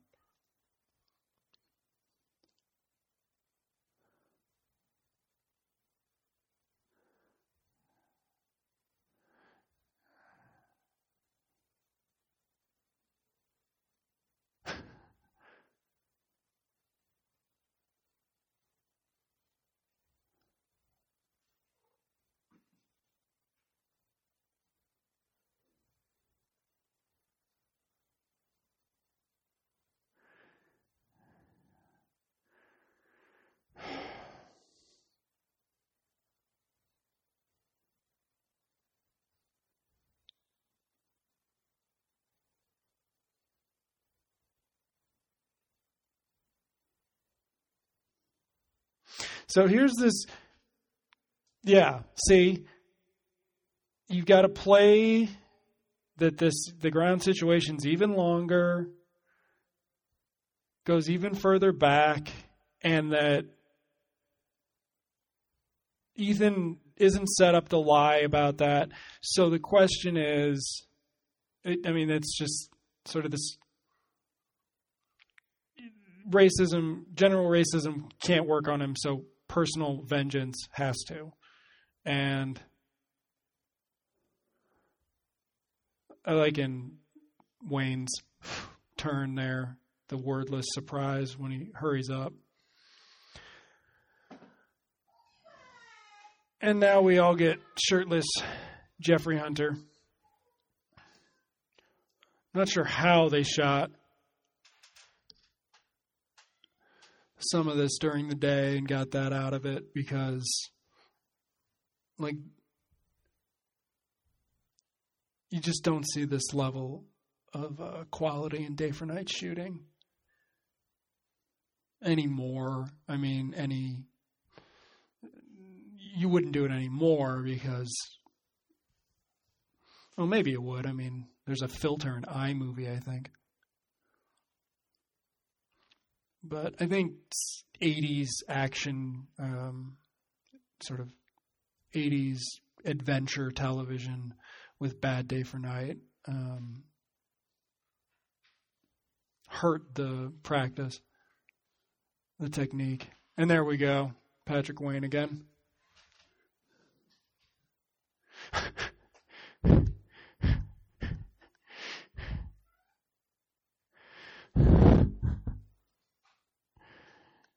I mean, just the humor of it. Does your paw know you're out here when John Wayne's standing right there? It, it, it's just such a weird inside joke in a movie that mm, it's a it, it's an inside joke for a very reserved, uh, small level of the viewership. Yet for whatever reason, Ford thinks that the ones who are going to get those jokes are the ones who actually need the most relief um, during the film. Which I guess, in some ways, you could argue, since he's telling them not to be stupid um, racists, that I mean, and having Laurie um, be such a shit. Um, they're not irredeemable. See, right? Because Laurie is, you know, wonderful and everything, and she, even though she's racist about this, she's not irredeemable. So maybe the viewers aren't either. So it's it's. Uh, I don't know that I necessarily ever looked at how Ford approaches the racism just because I mean certainly because it's not part of the filmmaking technique. It's not even part of the narrative technique. It's in between. It, it's the script and the filmmaking technique and what they sort of make together. Um, the result of these things. I swear he uses sped up film here too. And then Scar's back. Because really, or I think that's Scar, but I mean, there's this, the sort of, the other thing is, of course, is it's women as property on both sides. Um, Debbie's property to the uh, to Scar, just in the same way that yep. So Scar was the stand-in for John Wayne, and of course, you know his meanness. Ethan's meanness can't take a break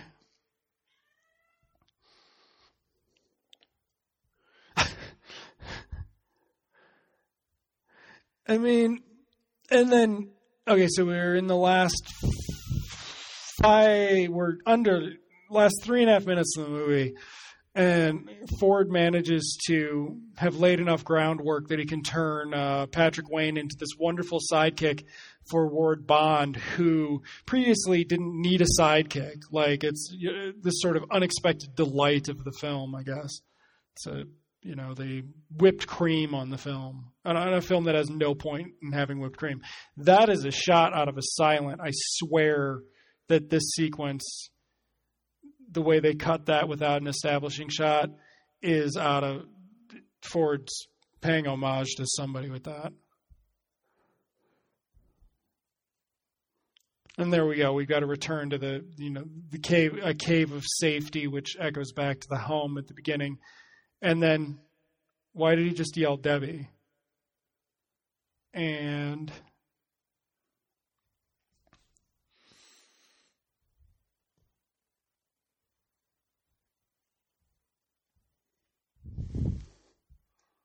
definitely sped up. And the thing is, is that beyond him giving her that little medal, there was no relationship between Ethan and Debbie, and not even when they, you know, sort of revealed the relationship between her and Martin. I think that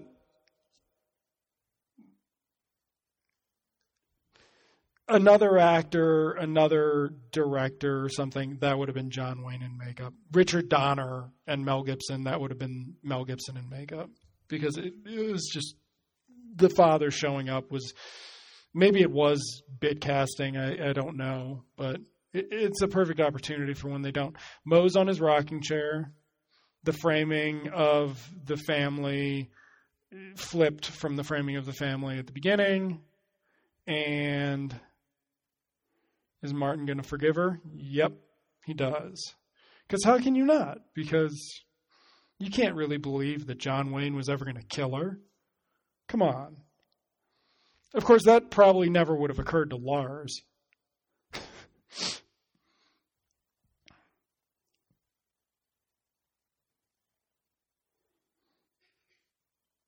But I mean, there's no way he was going to kill Martha's daughter, which is a nice way of keeping that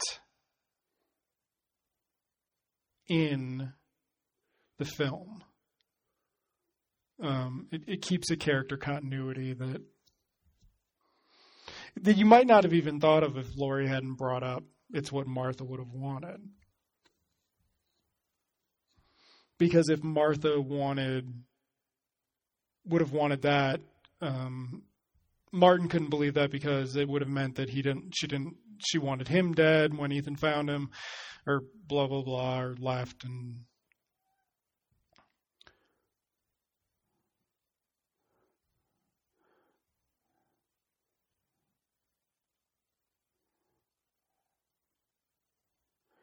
And you get Ford being very symbolic there that you know.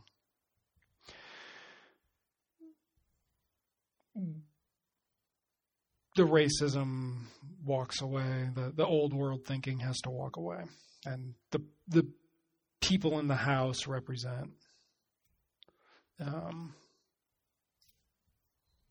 where the viewer is, where the world is. And that does it for my Searchers commentary, which, if it is a repeat of an actor, Patrick Wayne, it's also the first time I ever went over the end of the movie, as far as I know, with the actual content of the commentary, which means you could be watching this to the menu of your Blu ray or to a black computer screen because the file has stopped. Um, next month, I don't know what I'm doing. I'm doing something uh, for October, and um, that'll be out October 20th. And thank you for listening to this episode of Stop Button Favorites, where I talked about John Ford's The Searchers.